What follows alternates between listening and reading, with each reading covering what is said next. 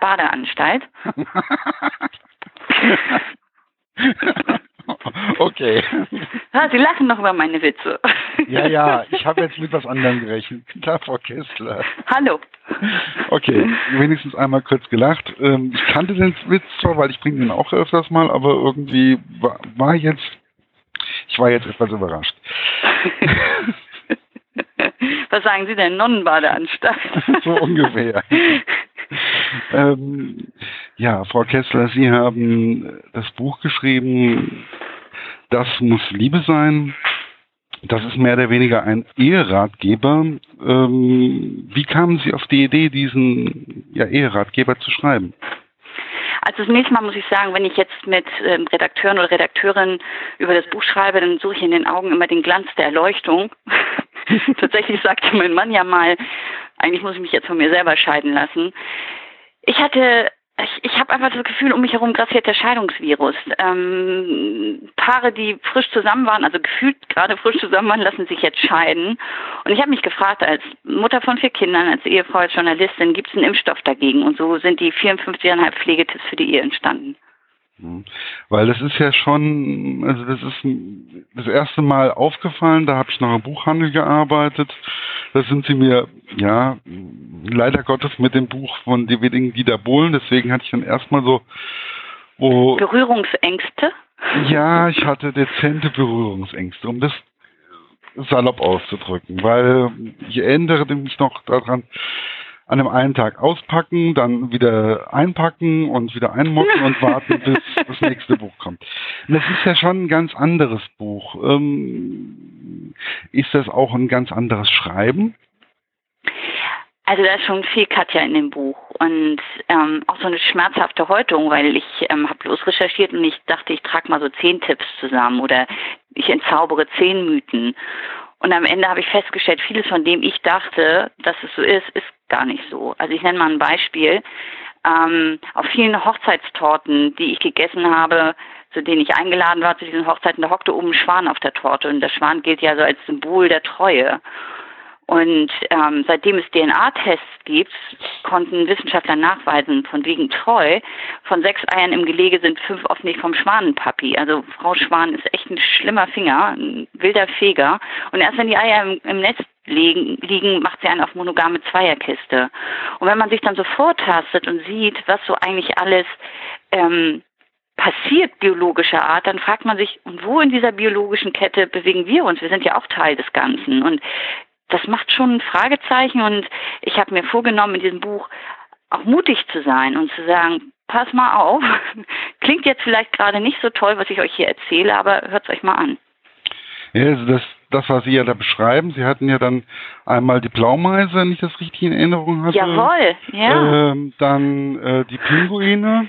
Ja, und, gut gelesen. Äh, ich habe ich lese ein Buch, bevor ich ein Interview führe. Also das da sind Sie aber eine rare Spezies, lassen Sie sich das gesagt sein. Nein, äh, prinzipiell, ich führe erst dann ein Interview, wenn ich das Buch gelesen habe. Weil ich wow. finde, hm. ähm, das bin ich dem Autor schuldig. Man merkt das übrigens, wenn ich jetzt nicht Schleim, Schleim und Honig um den Bart schmieren, merkt man sofort an der Art, wie sie fragen, dass sie im Thema drin sind. Gar nicht, weil sie jetzt so, äh, es geht gar nicht um Detailwissen, es geht um eine Temperatur, in der man fragt. Weiß ich hm? nicht, kann ich nicht beurteilen. Also wenn ich jetzt zum Beispiel ein Buch nicht gelesen habe, was auch schon vorgekommen ist, dann habe ich dann auch von Anfang an gesagt gehabt, ey, tut mir leid, vor der Buchmesse, Frau Kinkel, ich habe das Buch noch nicht gelesen. Mhm. Erzählen Sie mir mhm. was darüber. Dann bin mhm. ich dann auch ehrlich. Ähm, aber Sie haben ja, also Sie genau, haben ja Sie sagten gerade Blaumeise, also Blaumeise, genau diese Die Blaumeise hatten Sie, dann hatten Sie den Pinguin und dann hatten Sie den Schwan. Wie sind Sie eigentlich da drauf gekommen? Also haben Sie ich sag Ihnen das. Also es ist so, dass ich, also was Sie schon beschrieben haben, ich habe einen großen Loop gemacht und jetzt bin ich, glaube ich, wieder von A auf Punkt A. Ähm, ich bin ja eigentlich Zahnärztin und das hat mich jetzt nicht so beschäftigt die letzten 15 Jahre, aber mit diesem Buch bin ich zurück zur, zur, zur Chemie und Biologie. Und ich habe ja tatsächlich promoviert in medizinischer Biochemie und ähm, ich habe da einen Fetisch. Ich finde das extrem scharf und spannend, zu lesen, was da so unter der Hormonoberfläche abgeht im Körper. Und es entschlüsselt auch viel. Es erklärt nicht alles, aber es erklärt eine Menge. Und da habe ich mich reingestürzt und habe dann versucht, als Journalistin es in so ein Deutsch zu übersetzen und in Bilder zu transformieren, dass es auch jeder lesen kann, der jetzt nicht so aus der medizinischen Abteilung kommt. Und ich glaube, so eröffne ich dann auch eine Welt, zu der man vielleicht nicht unmittelbar Zutritt hat. Also beispielsweise, wenn man frisch verliebt ist, so flashartig, da haben, sagen die Ärzte, hat man eine Psychose, weil der Dopamin-Serotonin-Level, den ich im Blut habe, entspricht dem Dopamin-Serotonin-Level eines Menschen mit Zwangshandlung. Also wer sich 100 Mal die Hände wäscht oder 75 Mal die Tür zuschließt, ist ähnlich drauf hormonell betrachtet wie jemand, der genau zutiefst schwerst flashverliebt ist. Und das ist eine spannende Info, zumal man ja auch sagt, oder wer frisch verliebt war und dann geht das in die Brüche. Solche Leute fragen ja dann gerne mal, sag mal, war ich blind, war ich blöd? Und dann kann man ihnen jetzt voller Zuversicht sagen, ja, du warst blind und blöd. Ja, natürlich. Ja, und ich finde, das klebt ein Pflaster. Ich finde, es klebt ein Pflaster, weil es mich ein bisschen rausnimmt aus diesem, aus diesem Denken, hätte ich das jetzt noch sehen und das noch bedenken müssen. Am Ende sind wir auch Teil eines, eines ferngesteuerten Systems. Das ist ja auch ganz schön. Wir können uns ja vielleicht auch einfach mal mehr treiben und fallen lassen und auf unseren Bauch hören. Ja, das sollte man, also das ist ja auch das, was ich jetzt aus dem Buch so ein bisschen rausgelesen habe. Mir fehlen noch 50 Seiten oder sowas um den Dreh rum. Ähm, mhm. Muss ich auch zu meiner Schande gestehen, ich habe es nicht ganz geschafft. Irgendwie waren die letzten Tage etwas hektischer. Mhm. Ähm, aber Sie sagen ja einfach immer wieder, man soll sich treiben lassen, man soll auf den Partner auch eingehen. Sie sagen auch nicht äh, explizit, dass der Mann immer dran schuld ist. Genau sondern mhm. sie sagen, es sind beide, beide ja. Geschlechter ähm, ja. haben ja. da so einen kleinen Schuss. Ja, ja, ja, ja. Also mein, meine Erkenntnis nach zwei Jahren Recherche ist, das ist nicht das Modell Täter und Opfer, Mann und Frau, das ist Modell Täter und Täter. Also 90 Prozent aller Paare, wo ähm, die entscheiden, er geht arbeiten und sie bleibt zu Hause, treffen diese Entscheidung gemeinschaftlich in voller Überzeugung.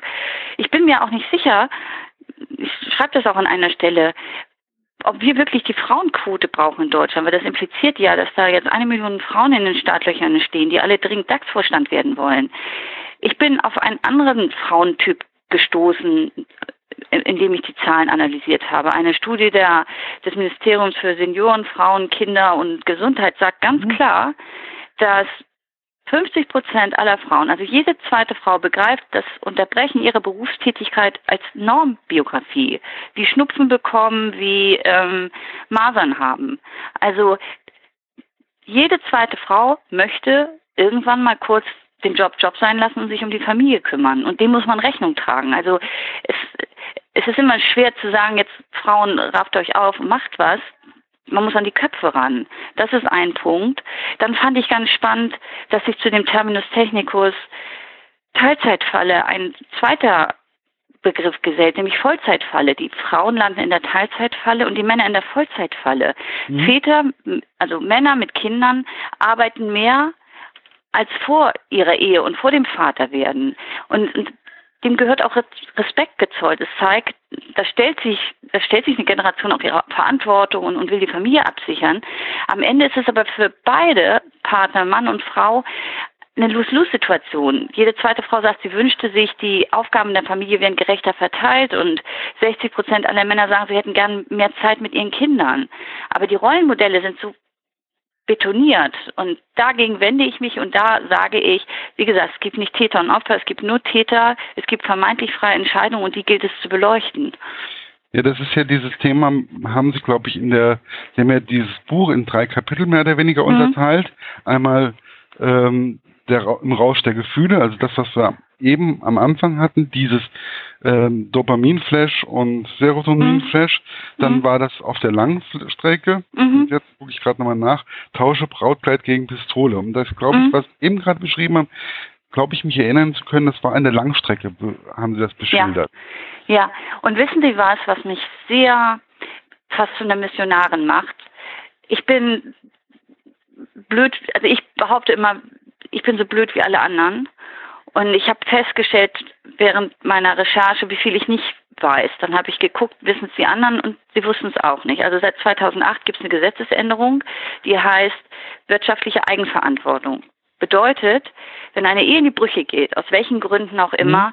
gehen beide anschließend arbeiten. Das ist dem Umstand geschuldet, dass es in der Vergangenheit immer Situationen gab, Paar trennt sich und er arbeitet in Zukunft für seine Ehefrau, die Tennis spielen geht und sich die Nägel lackiert und sich einen lauen Lenz macht. Das war auch nicht okay. Aber jetzt bedeutet es, dass wenn ich als Frau meine Berufstätigkeit aufgegeben habe, um für ihn da zu sein, für die gemeinsamen Kinder und fürs Haus, dass wenn, wie gesagt, diese Ehe scheitert, gehe ich arbeiten. Und ähm, nicht umsonst, die Zahlen sprechen eine eindeutige Sprache. Neun von zehn Alleinerziehenden sind Frauen. 70 Prozent dieser Frauen kriegen Hartz IV. Ähm, und es ist so, das Modell unserer Eltern, das Ehemodell unserer Eltern funktioniert nicht mehr und ein neues gibt es noch nicht. Und das ist, glaube ich, noch nicht so ganz angekommen. Wir leben nach, wir leben nach Regeln, die es gar nicht mehr gibt.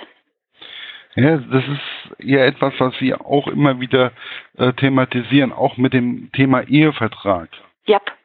Ähm, also Sie merken ja, wie ich ins Reden komme. Es ist so, ich nehme mich da gar nicht aus und so will ich das Buch auch verstanden wissen. Ich will gar nicht über mich reden, aber ich will erzählen, wie gesagt, ich bin doof wie alle anderen und oder oder auch romantisch, nennen Sie es romantisch. Und ich finde, ohne Romantik geht es auch nicht. Und ich bin eine Verfechterin für, von Bauchentscheidungen. Tatsächlich, ich habe auch keinen Ehevertrag. Ähm, aber ich würde sagen, wenn meine Töchter irgendwann heiraten, dann sollten sie einen machen, beziehungsweise sollten sich bewusst dagegen entscheiden. Was nicht passieren darf, ist, und was heutzutage passiert, ein Paar unterhält sich eher darüber, welche, welches Motiv die, die, die Babytapete im Zimmer haben soll, als dass die Frage gestellt wird, was ist eigentlich mit meiner Rentenfortzahlung? Also ein Mann, der ein Kind kriegt, jetzt nicht biologisch, sondern quasi faktisch, mhm. der zahlt weiter in seine Rente ein, die Frau nicht. Warum?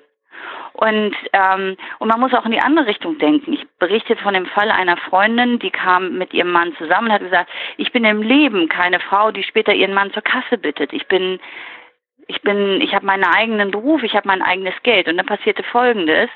Während dieser kurzdauernden Ehe saß er auf der Couch und hat rumgefaulenzt und sie hat richtig, richtig gut performt beruflich. Und als es dann zur Trennung kam, hat der Anwalt gesagt, eine gute und eine schlechte Nachricht. Die gute, sie sind wenigstens nicht unterhaltspflichtig. Die schlechte, alles, was sie jetzt, äh, sie hat auch zwischenzeitlich noch zwei Kinder gekriegt, alles, was sie verdient haben, das teilen sie mit ihrem Mann. Ob der jetzt faul war oder nicht, egal. Während er zwei Häuser mit in die Beziehung gebracht hat, die aber, weil sie schon da waren, nicht geteilt werden. Also es gibt einfach, ich glaube, die Situation ist, dass sie, dass die, oder der alte Satz ist, die Zeiten haben sich total geändert, das hat bloß noch keiner mitgekriegt. Ja, aber ich finde, also so oder so, das Buch lässt sich auch als Mann relativ gut lesen, mhm. ähm, weil man immer wieder irgendwo das Augenzwinkern merkt. Was aber auch ähm, dem geschuldet ist, glaube ich, dieser Zusammenarbeit mit dem Pöder Böhling. Ja. Der, wie kam es eigentlich zu dieser Zusammenarbeit? Also ähm, ich traf ihn auf den Medientagen in München und er hatte mich und meinen Mann eingeladen, mein Mann und mich. Und hatte mich so als schmalbrüstiges Huhn auf der Couch gezeichnet. Und dann habe ich empört zurückgeschrieben und gesagt, so sehe ich doch nicht aus. Und dann kam das dickbusige, dickbusige Katja Kessler Modell. Und da dachte ich, der hat Humor. Oder ich habe seinen Humor, der meint, jedenfalls das matcht. Und als dieses Buchprojekt irgendwie Form annahm, habe ich gedacht, ich möchte das illustrieren und das ist ja das Großartige an meinem Beruf, dass er wirklich ein Traumberuf ist. Ich habe, ich, ich kann auf dem Klavier alle Tasten drücken. Also ob sie jetzt wirklich erklingen, ist ein anderes Thema, aber ich kann zumindest erstmal fantasieren und sagen, wie, wie stelle ich mir das Buch vor. Und ich habe mir Illustrationen vorgestellt und die wollte ich pointiert und ich wollte sie ein bisschen, bisschen schwarz und ich wollte ich wollte eine Aussage. Und dann habe ich ihn gefragt, ob er sich vorstellen könnte, das zu machen. Und ähm, das war eine spannende Zusammenarbeit. Ich war für dieses Buch wochenlang auf Usedom und habe immer mit ähm, Bulo telefoniert und musste ihn manchmal ermahnen, weil ich sagte, Bulo, du bist keine Frau, das ist mir schon aufgefallen, aber guck mal mit dem Blick einer Frau. Also zum Beispiel gibt es ja eine Zeichnung, da springt ein Mann mit einem Fallschirm aus seiner Beziehung ab ja. und wirft den Ehering weg. Und da habe ich gesagt, hätte ich es jetzt gezeichnet, was ich nicht kann, ich hätte eine Frau an den Fallschirm gehängt. Und ähm, so haben wir auf diesen Illustrationen herumgedacht. Also ich habe ihm die Essenz des jeweiligen Kapitels, was ich geschrieben habe, erzählt. Ich habe ihm gesagt, pass auf, ähm, wie sieht denn das aus mit dem Harmoniecheck? Also der Harmoniecheck geht ja technisch tatsächlich so, dass man Passfotos aneinander legen soll. Und dann muss man gucken, ob die Augenachse, die Achse, die, Mund, die Mundachse, ob das alles irgendwie miteinander harmoniert. Das war und da habe ich gesagt, lass uns doch einen Zacken zulegen, ein bisschen Gas geben. Mach das doch mit der Kettensäge. Genau, das war mit der Kettensäge. Ähm, Wird der Mann halbiert und dann ans. Foto gehalten. und dann, Ja, und so, und er hat das verstanden. Er kann das sofort aufnehmen und versteht es und hat es dann mit seiner ganz eigenen Peter Bulu Böhling Handschrift, wie ich finde, auf eine großartige Art dann auch nochmal zugespitzt. ich fand das alles sehr plausibel. Und aber wie kamen Sie eigentlich auch auf die Idee der verschiedenen Kapitel, zum Beispiel das mit der bi binationalen Ehe, also Mhm. ähm, wo Sie das mit dem Spanier mehr oder weniger auch Hm, Ähm, Carlos. Carlos, genau. Ähm, Hm, Also äh, es ist so, da ist schon auch die Wissenschaftlerin irgendwie mir durchgegangen. Ich habe ähm, ich habe angefangen zu recherchieren und habe gemerkt, da gibt es ja noch ein Kapitel und da gibt es noch einen Ansatz und da gibt es noch einen Gedanken. Und viele Kapitel sind ja auch gar nicht so konkret. Also ein Kapitel heißt ja beispielsweise, muss ich meinen Mann ernst nehmen? Und da geht es um Kommunikation. Also zum Beispiel, wenn Männer sagen, wir müssen mal einkaufen, dann ist das das sogenannte Manager-Wir. Ja, dann weiß die Frau, sie geht jetzt einkaufen, nicht wir, sie. Während wenn die Frau wir sagt, meint sie wir.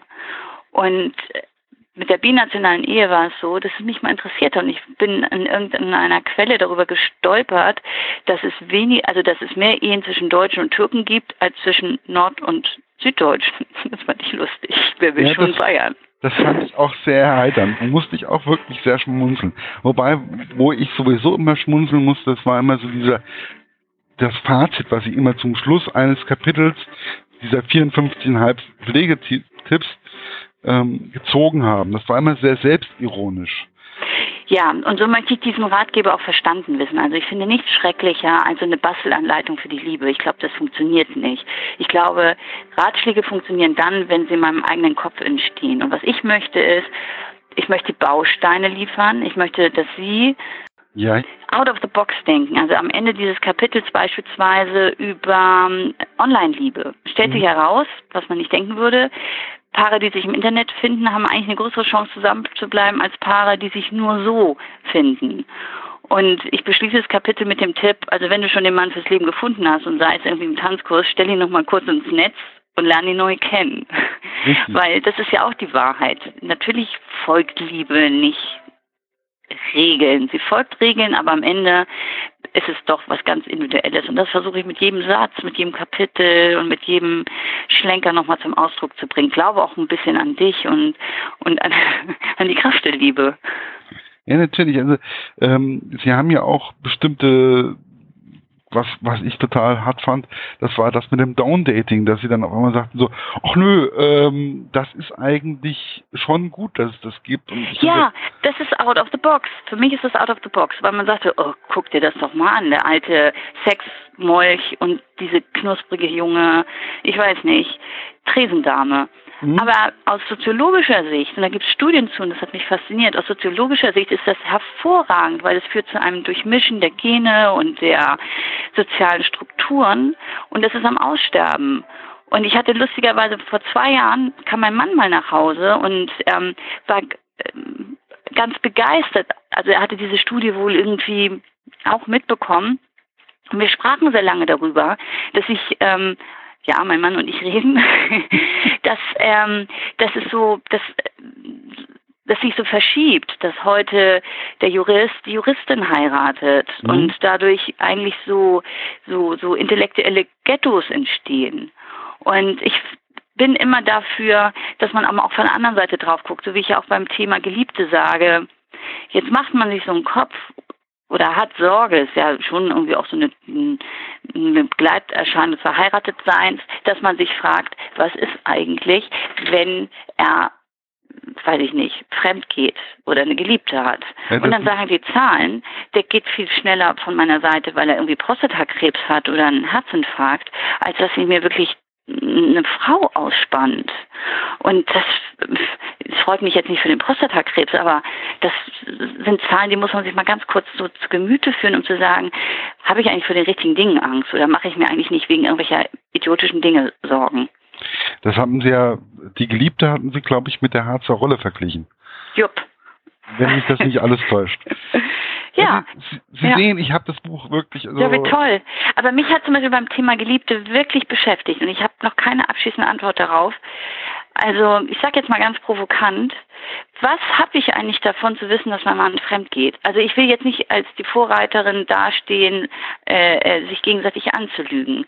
Aber was machen wir eigentlich, wir alle, ähm, Sie, ich, meine Freunde, meine Bekannten? Wir, wir verkleben Liebe und Treue und machen daraus eine Einheit. Und das kann man ja gerne machen, aber in der Konsequenz, wie gesagt, werden, also der Hauptscheidungsgrund, sagte ich ja schon, finanzielle Sorgen und äh, Fremdgehen. Also er hat mich betrogen, jetzt kann ich nicht mehr mit ihm zusammen sein. Und die Frage ist, und das ist, ähm, muss man einfach mal sich so durch den Kopf gehen lassen.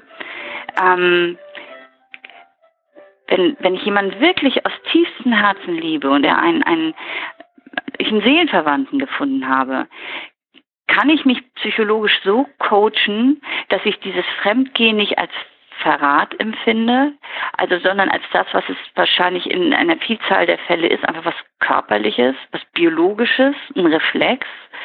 Ähm, das sind Fragen, die, die finde ich so in diesen Zeilen mitschwingen. Also wir, wir reden von mhm. Treue und wissen eigentlich, es gibt sie gar nicht. Es gibt sie nicht im Tierreich und sie gibt es auch nicht biologisch beim Menschen. Es gibt kein Chromosom, kein Gen, das uns auf Treue kodiert. Es ja, gibt eine soziale Treue, eine kulturelle Treue, aber es gibt kein Treuegen. Ja, Sie haben ja gesagt gehabt, die Blaumeise macht es am geschicktesten, die geht morgens, ja. ähm, die lässt sich einfach nicht erwischen oder so. Ähm, genau, die Frau fliegt früh los, da pennt er noch im Nest und dann ist sie zügig wieder da. So, und mhm. habe jetzt noch keine Umfrage unter 1000 Blaumeisen geführt, ob die jetzt glücklicher sind als wir Menschen.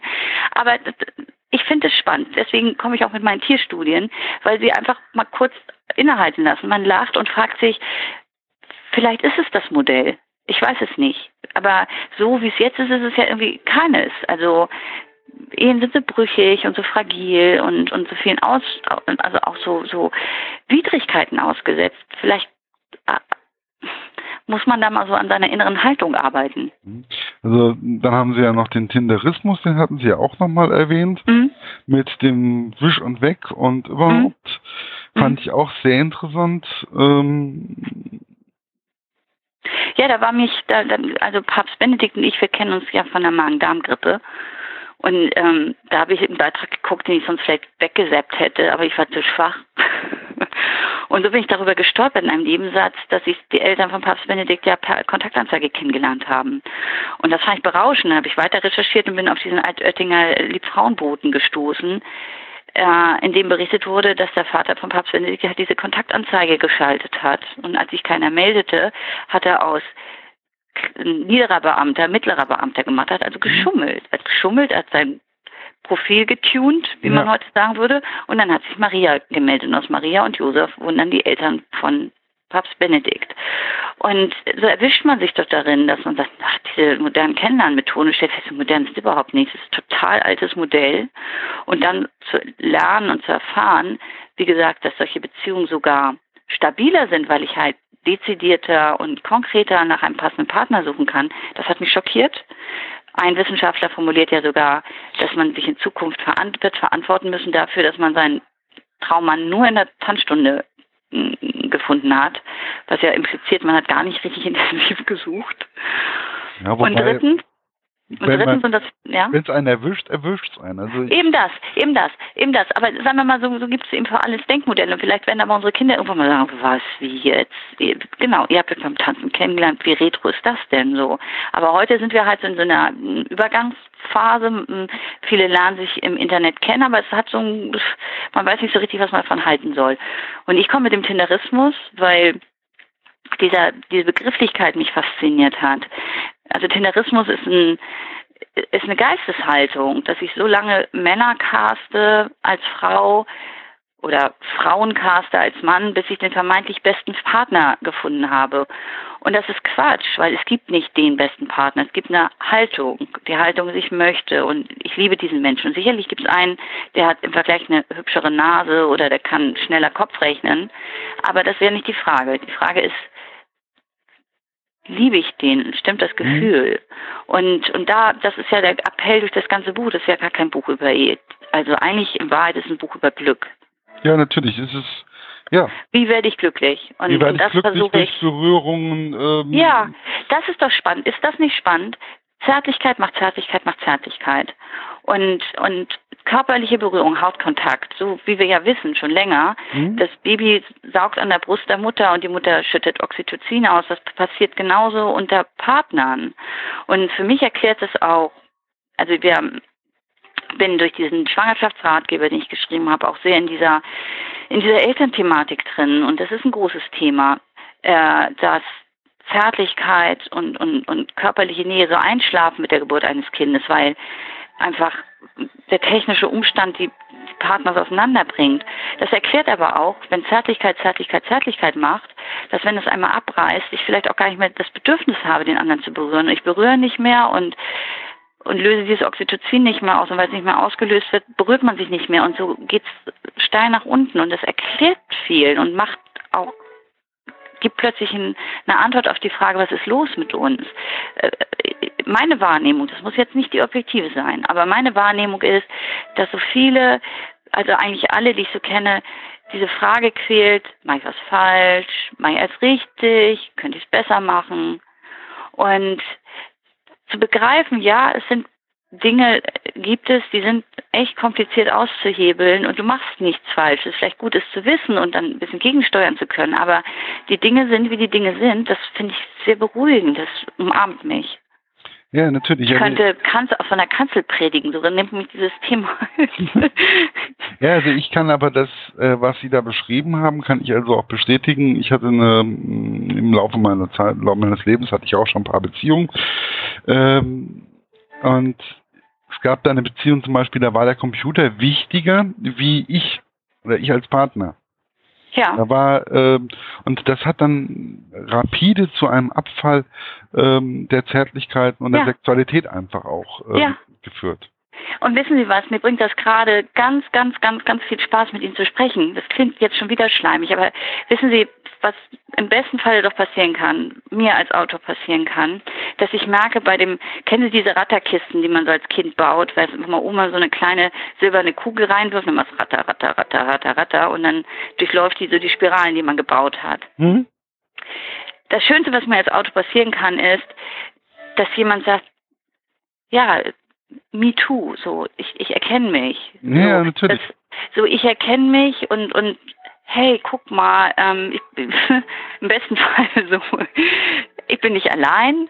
Und dann zu sagen, aus an dieser Summe der Informationen, welche interessieren mich ja mehr, manche interessieren mich nicht so, aus der Summe der Informationen vielleicht einen frischen Blick drauf zu gucken und, und zu sagen, genau, für die nächste Beziehung, ich, ich lasse das gar nicht erst passieren. Wir berühren uns konsequent.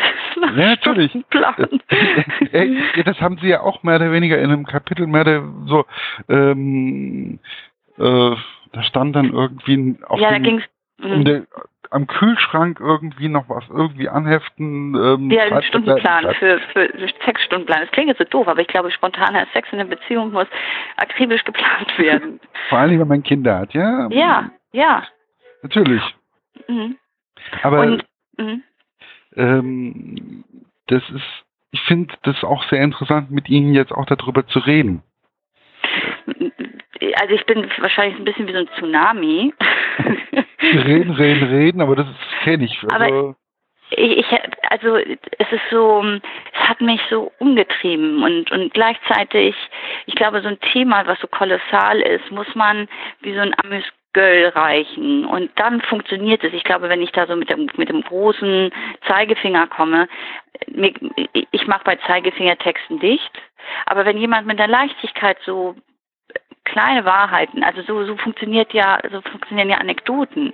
Mhm. Anekdoten ist die Weisheit in kleinen, in kleinen Portionen, so. Und es ist ja fast ein anekdotisches, krümelhaftes Buch. Ja, aber es ist immer so mhm. kurz, also es sind immer nur so äh, drei, vier, fünf, sechs Seiten um den Dreh rum, glaube mhm. ich, pro mhm. Kapitel. Mhm. So irgendwo da bewegt sich das. Ähm, es ist recht angenehm dadurch zu lesen, weil man kann es auch mal zwischendurch weglegen und kann einfach mhm. mal sagen, ähm, jetzt denke ich einfach mal darüber nach, jetzt gehe ich einfach mal um den Block und gehe einfach Wissen mal Wissen Sie was? Das wollte ich sogar zusätzlich noch reinschreiben. Ich schreibe ja in der Einleitung, genießen Sie eine Pralinschachtel. Naschen Sie mal hier, naschen Sie da und denken Sie daran, nicht, nicht jede Mokkabohne schmeckt erstmal süß. Und dann wollte ich noch schreiben, aber dachte, das da fängt es dann an, dass es der Leser, der es versteht, versteht und braucht nicht nur die extra Information. Machen Sie mal eine Art geistigen Verdauungsspaziergang.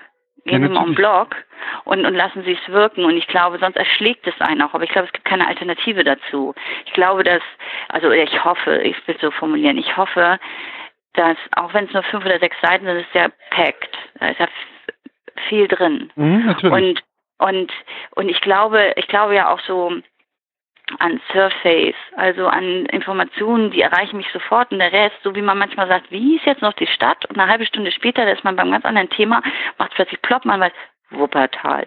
Und so glaube ich, dass auch Hirn funktioniert, dass irgendwie äh, mein Unterbewusstsein sich damit beschäftigt und irgendwann kommt auch manchmal beim Lesen oder Musik hören so ein Verdruss. Und ich glaube, das liegt daran, dass da jetzt, ohne dass es einem so klar ist, einfach so ein echt viel da in einem unterwegs ist und, und in einem rumort. Und, und das Beste ist doch, also wenn ich Elevator Talk produziere, wenn, wenn jemand abends oder wenn er in der Firma nach oben fährt in seiner Abteilung oder abends mit seinen Kumpels am Tresen sitzt und sagt, weißt du eigentlich, dann ist, ist Mission erfüllt.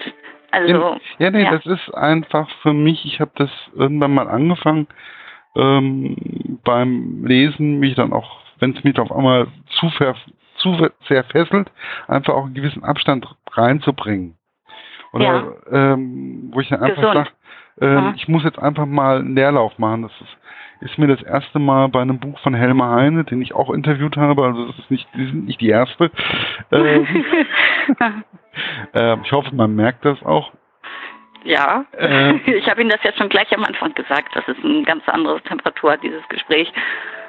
Ja, nee, das ist einfach, ähm, der hat über die Philosophen geschrieben und dann musste ich dann auch immer wieder zwischendurch mich runterholen und musste einfach mal sagen, okay, jetzt gehe ich mal rund um den Block, jetzt gehe ich mal runter ähm, an Schwanenteich, das ist hier so ein kleines Gewässer mit Vögeln und allem möglichen Krimskrams. Mhm. Und schalt einfach mal ab und denk einfach mal darüber nach. Ähm, ist für Bücher, finde ich, die einen Input haben, also die einen auch ein bisschen weiterbringen möchten, ja. gar nicht mal so verkehrt. Auch mal eine Nacht drüber schlafen, einfach mal zu sagen, okay, jetzt, jetzt ist mal Schicht, jetzt schlafe ich einfach mal darüber und morgen ist ein neuer Tag. Ja, ja, ja. Mhm. Sehe ich das, genauso. Das ist für mich enorm wichtig. Ähm, Manchmal einfach nur drei Rosen in eine Vase stellen. Der Strauß macht sich so gegenseitig Konkurrenz. Mhm. Ja, das ist für mich oder auch teilweise mal ein bisschen Abstand zwischen den Büchern reinbringen. Ähm, ja, deswegen schaffe ich auch nur zwei Bücher die Woche, aber dafür lese ich es halt intensiv. Ja, toll. ja. Schön, dass es so Menschen wie Sie gibt.